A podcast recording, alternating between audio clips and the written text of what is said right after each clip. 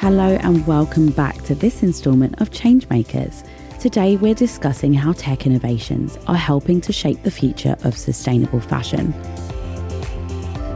We often ask the question can fashion ever be truly sustainable? According to BBC Futures, more of us now understand that the fashion industry accounts for about 10% of global carbon emissions and nearly 20% of wastewater. And while the environmental impact of flying is now well known, fashion uses more energy than both aviation and shipping combined. This is Changemakers, presented by Sustainably Influenced, a five part mini series focusing on the people and businesses making impactful changes in the sustainable fashion space today.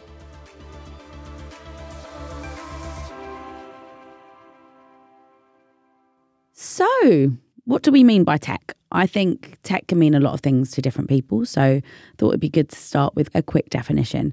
Tech can fall under social media influence, apps, fabric developments, energy, and so much more, purely because I think it's really, really relevant to today and the society that we're living in. I really want to kind of start with speaking about social media influence. And we will be talking to influencers in another episode for Changemakers. So, consumers influence the fashion industry, and right now they're demanding for a paradigm shift to having sustainable, ethical practices and transparency as standard. And according to Heuritech data, the social media hashtag sustainable fashion has skyrocketed in popularity, up 1000% in three years from 2018. So that report was from 2021. And that is just wow. The fashion industry is listening and is transitioning to this new standard to satisfy customers and to earn their trust. The role technology plays in our lives is hugely significant.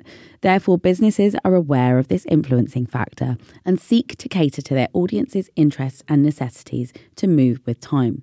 The role that popular hashtags play is a catalyst to spread awareness, engagement, and influence to people so that they can make small, tangible changes to their fashion choices. Transparency is also a huge deal, and in today's age of social media tech, transparency in your sustainability messaging is a key factor in building that trust that I spoke about, not only between an individual company and platform, but also with their audience and sustainability is increasingly at the front of the consumer's mind, which means more are asking questions like where do my clothes actually come from? Social media has given consumers a voice, and as the Heuritech data shows, consumers are driving the sustainable fashion movement with numerous hashtags like hashtag fashion revolution, which is a sustainable fashion movement that precipitated this cultural shift. The movement encourages brands to be more transparent about their production chain with the use of, for instance, hashtag who made my clothes. Consumers are seeking way more than sustainability reports and promising green campaigns. They want access to information on where and how brands make their clothes and want to be able to trace the journey of what it is that they buy. Hi, my name is Toyo and I'm the Sustainably Influenced Research Assistant. This mini series, we wanted to introduce a food for thought segment to provoke new ways of thinking and connect further with our audience. So, we wanted to know which trending hashtags in the sustainability space have you seen making an impact?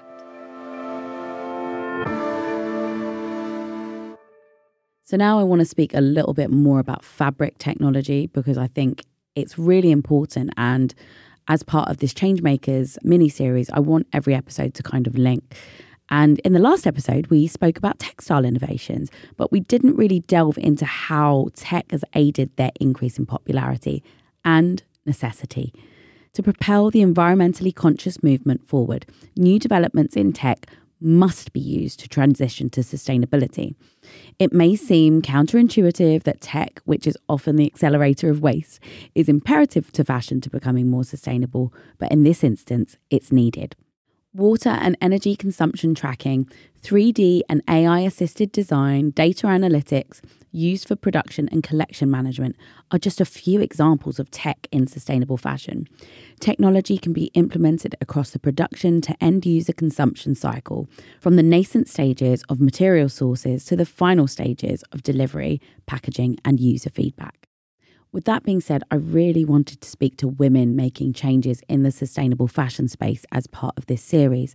So, female founded tech startups are really having a moment.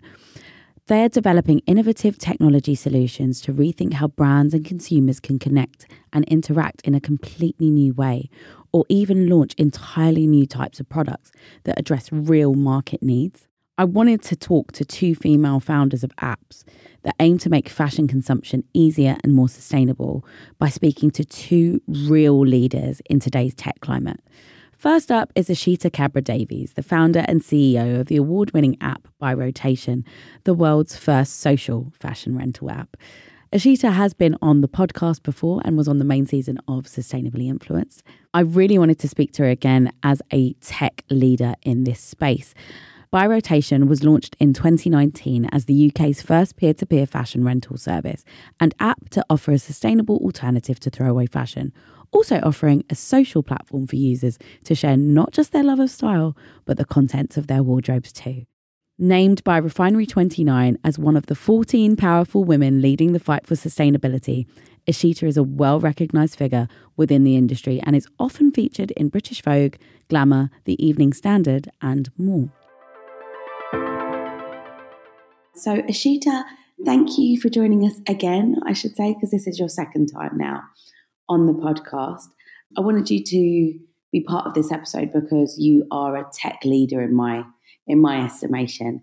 And I think talking about like sustainable fashion and something we were talking about offline is that you know my passion for sustainability. And I have this belief that fashion is cyclical but kind of the relationship between fashion and tech is changing. And tech is forcing fashion to become more circular in nature. How do you think tech and sustainable fashion colliding can make a better future? Thanks so much for having me again, Bianca. You know, I love being on any kind of podcast series with you and also just hanging out with you. So thank you for having me.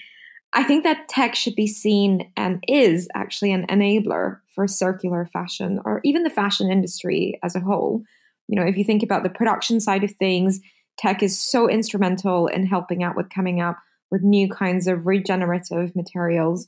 And then if you look on the consumption side of things, where Rotation and I are heavily involved in, we're really, you know, creating a community so that people can recycle, share, and use what they already have with each other. I'm a big user of ByRotation, as you know, and I think sustainability and the kind of intersection between race and prejudice and all these sorts of things, they're not really spoken about. But also in the tech space, being a woman of color and being an amazing founder of a great brand and business that is scaling up as well and moving into new shores. I wanted to kind of raise a question with you about decolonizing tech and decolonizing the fashion space and what that really means to you. I mean, it's a difficult one, I think, because obviously I am a person of color, I am a woman, I'm also an immigrant. So I guess I'm a minority in quite a few different ways when you think about the tech sector. And I think it's interesting that the industry, the fashion industry, has been built in such a way, or maybe even the creative industries. You know, I'm familiar with the fashion one now for the last three years, thanks to ByRotation. And it's interesting that the industry is very much based on style over substance, things like who you know rather than what you know.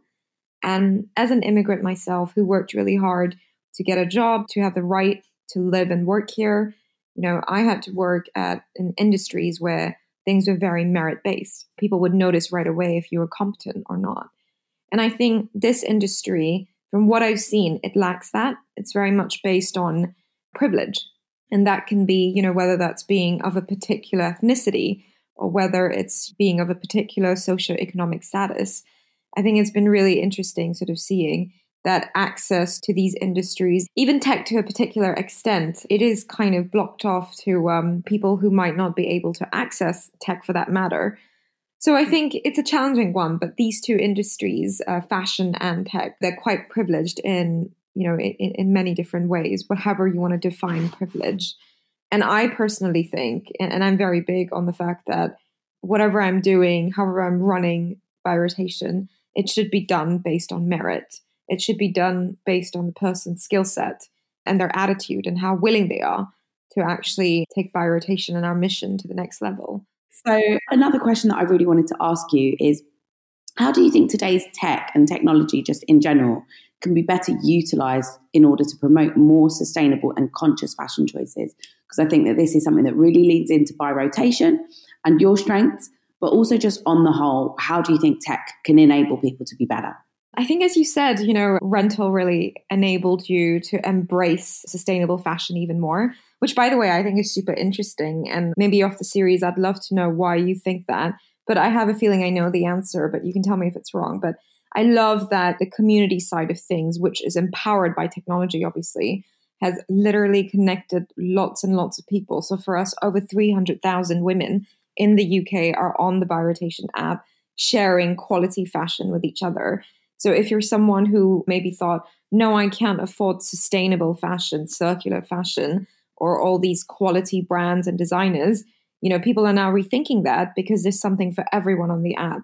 And I think it's really all about making sustainability as socio-economically accessible and inclusive to people of all backgrounds. I think that's what's really missing when you think about the sustainability echo chamber. It is a very privileged conversation. And I think that's why tech and the power of social media. And, you know, ByRotation, we've designed it very much to be a social network. It's been dubbed as the Instagram of fashion rental. I think that's what's making it such an exciting, vibrant community where people feel like I can finally access this so called sustainable fashion lifestyle. I don't even think it's a lifestyle. I think it's just the way forward, really. Eshita really does put back into the community and even rents from users herself. Back in December 22, so just a couple of months back, Eshita attended the British Fashion Awards and she wore a gorgeous dress that was rented from ByRotation. I'll let her tell you more about it. I looked at what you wore the other day for the British Fashion Awards and I sat here and I was just like, look at her. Look at that vision. Look at what she's wearing. She looks great. And then when I read the caption, I think, did you rent that dress as well? Yeah. So, and, and it's a design that's what it's all about. You rented from your own platform. I'm like, yes, I'm here for this girl. exactly. And also, it's a designer, it's an independent designer, Kanums. She's Bangladeshi British, and you know, she makes her stuff in Bangladesh and in India. So I love the fact that I was supporting South Asia as well. And the fact that she exclusively rents out her pieces on the ByRotation app. It just felt like a very good story altogether. Next up, I am speaking to Bianca Rangecroft, the founder and CEO of Whering, the Fashtech app that allows you to digitize your wardrobe to see and style what you own. Whering was founded on a desire to democratize the personal styling landscape and fundamentally change how we interact with our clothes and upend the throwaway culture. In a pre COVID world, before the boom of what sustainability is now, it was at the forefront of everything when Bianca started working on Whering. Similar to Eshita and even myself, Bianca was working in the finance world and was working on the IPO for Stitch Fix when the idea came about for the app. In this conversation, we discuss absolutely everything from Gen Z to how to reduce your impact as a tech startup. Let's get into it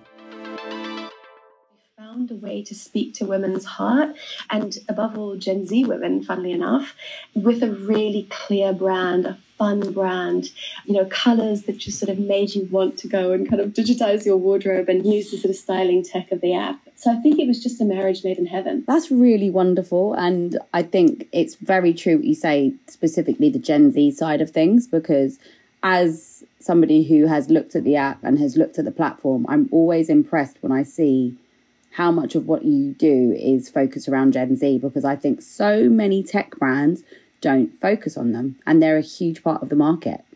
Absolutely. And I think the funny thing is, Bianca, that in my personal journey and the reason why I wanted to create this app in the first place is that I remember being in my early 20s, actually, you know, even just before university, and buying fast fashion stuff like I was buying a packed lunch. And I had no idea how to sort of invest in good quality pieces. I wanted to thrift, but you know, I was time poor at uni, I was time poor in my first sort of couple of years of working for in banking and working for a big corporate where that kind of messaging is not pervasive. And I was stuck in this horrible cycle. And that's why I wanted to create this app that spoke to a young woman, you know, who'd be in my shoes 10 years back thinking, this is the way that I cultivate what I already own and that I build a really long lasting wonderful wardrobe full of new but ethical pieces, ideally, if not some fast fashion stuff, secondhand, and also rental pieces. I mean, over the past decade, like a fashion revolution has really, really taken hold on social media. And it's important that you mention that because consumers and influencers are demanding a lot of systemic change. And within the fashion industry, it's become so much more apparent that sustainability and transparency are what is key. And as you said, pre COVID, sustainability was kind of almost like a dirty word. How can like innovation in the tech space specifically allow the fashion industry to keep up with A, the demand for clothing, but B, that demand more specifically for sustainable options? I think it's funny. I, I, I love the way that you sort of describe that as the word being or, or, being full of negative connotations, especially to sort of shareholders and profit margins and big corporates initially. And it's transitioned into, you know, a key pillar of corporate strategy today. I remember writing my dissertation in 2015 doing my master's on this and thinking, when are people going to care? it's so um, true. And I think that definitely started to happen in 2020. I think from that perspective, there's so much that has happened, both from a regulatory perspective, from a shareholder activism perspective, a brand engagement perspective from the consumer that has meant that I think a lot of investors and sort of C suite leaders are really looking to change the way they portray their companies and hopefully their supply chains to start to be a little bit more conscious to the environment and to the people who are making the clothes in the first place. For me, innovation has a couple of different endpoints that, that I'm really excited for us to sort of get, get to. I think the first one is just streamlining the way that we buy. And that can be many different things. It can be using a product like Whering to be able to personalize your shopping experience with retailers. It can be better in store activation to be able to guide you to better products. It can be increased sort of development of better sizing solutions to be able to sort of address the huge issues in returns, et cetera, et cetera. Oh, yeah, so yeah. That, that part of the market I think is really important.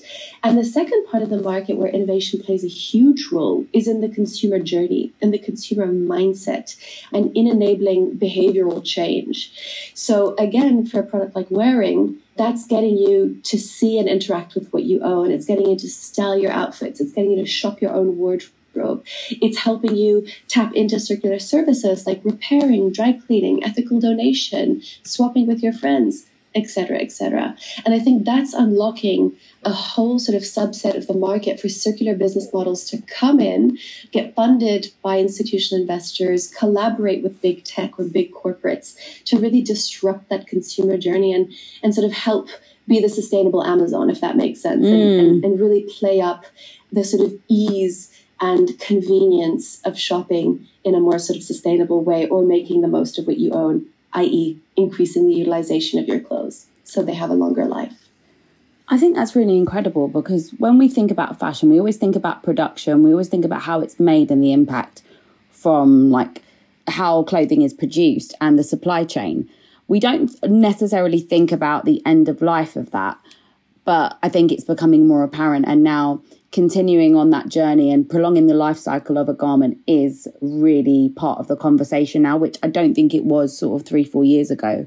And with the popularity of things like repair services like Sojo or the seam, they're coming in and they're finding their own place in the market to help us promote sustainability in a way that is tech led, but also I also think monetary led as well. So it's got a financial aspect to it, which I find so fascinating. Yeah, I couldn't agree more. And I think the consumer really wants this. People are much smarter. They're sort of learning and brushing up on their understanding of the value chain as a whole. And I think they're looking especially to sort of tech and circular solutions to help make their lives easier because they do care about the planet today. And I know, you know, from a lot of the feedback that we get from our users that increasing their utilization rate, tracking their wares, repairing things more often, you know, buying vintage, rental, experimentation, all of this stuff is top of mind. And eco anxiety is a big thing for our demographic. So I'm really excited for the potential of innovation in the next 10 years, truly. One thing that I did want to ask, especially with regards to a tech led business, do you have any advice for reducing carbon and water footprint in your space? what a great question. um, I was at a group of investor slash institutional pension funds, ETC, meeting a couple of days ago. And we were sort of talking about where business valuations are going and whether you could almost have like a premium added onto your valuation for green operations and net carbon reductions that, that you're sort of putting forward as a business. Is that in with with regards to having a valuation of a of a business before they IPO? Correct, or you know, even if they're not IPOing, just sort of how investors and shareholders are looking at Oh, valuing. This okay. is predominantly sort of tech businesses, but it can also be retail businesses, right? This could be like a way for H and M to fair wages. It could be planting trees. You know, it could be a whole host of things that the company sort of wants to disclose, and that can be seen as increasing your company valuation from a shareholder perspective or an investor perspective. And I think for me, that was really interesting because it's proving that not only is sustainability not a buzzword anymore, it's not a question of branding so much, it's not a question of what consumers are going to think of you so much and, you know, making small efforts and basically still playing within the greenwashing field. But actually today it's a way for founders to exit businesses with more money and for C suites to run businesses that are more valuable.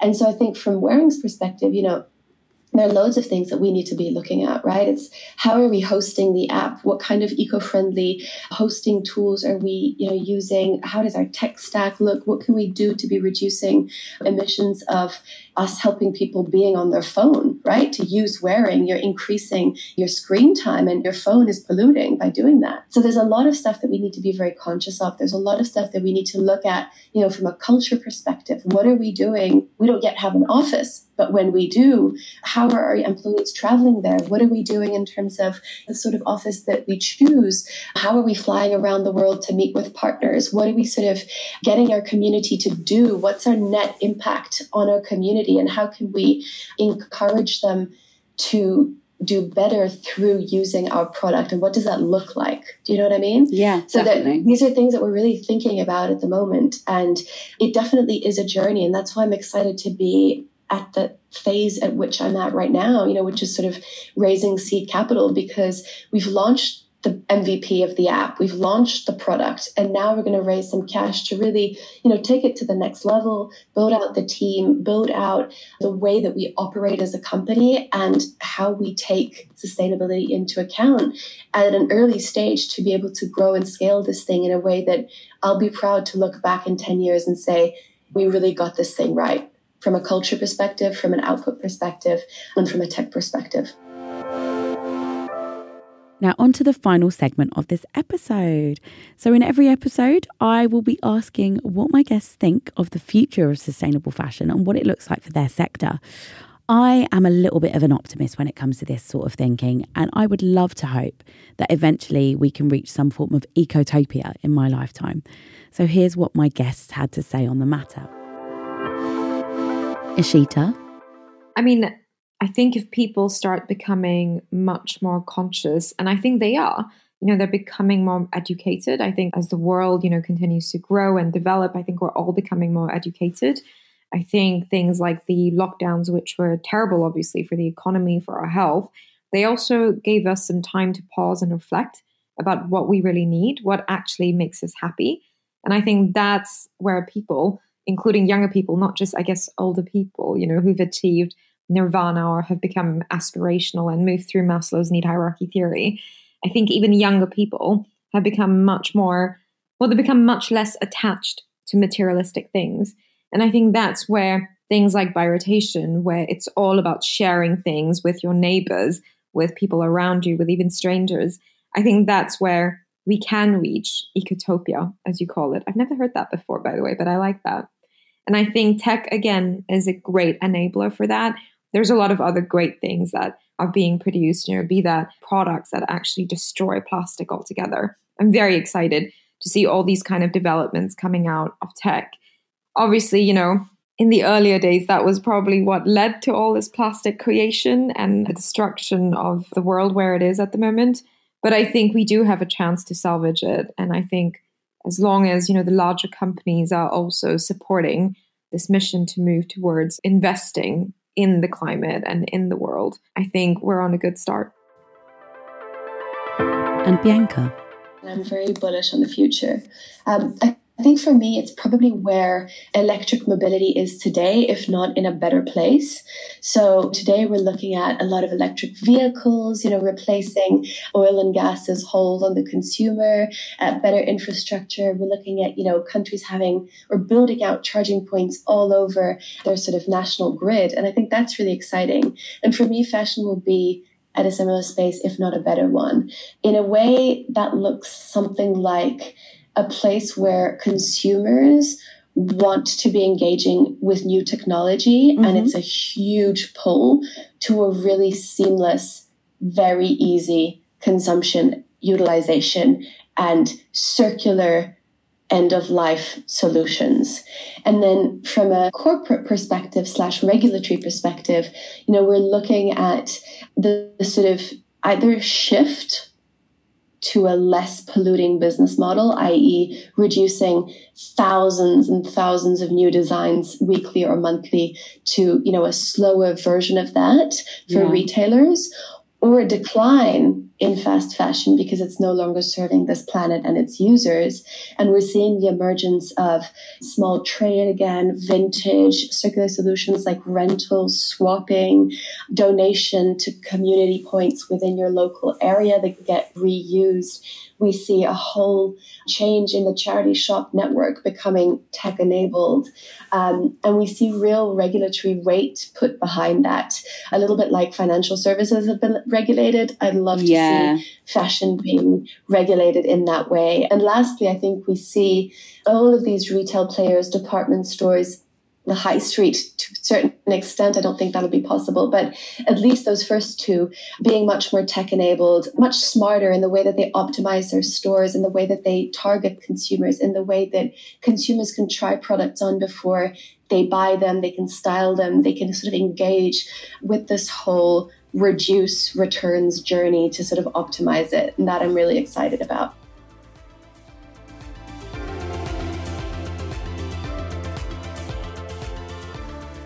So, according to my guests, communication and collaboration are key. They had really similar things to say on the matter, actually, which was interesting. And Eshita believes that tech can be an enabler for a more sustainable future, whereas Bianca believes that regulation is not only necessary, but integral in facilitating the future we so desperately need. Thank you so much for sharing your points of view.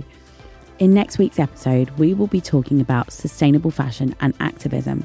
Until then, you can listen back to previous episodes of Sustainably Influenced on all good podcast platforms and follow at Sustainably Influenced on Instagram and TikTok. I'm Bianca Foley. Thank you for listening. This season of Changemakers, brought to you by Sustainably Influenced, has been produced by Content is Queen, sound editor Amber Miller, and our research assistant is Toyo Douglas. Presented by Bianca Foley.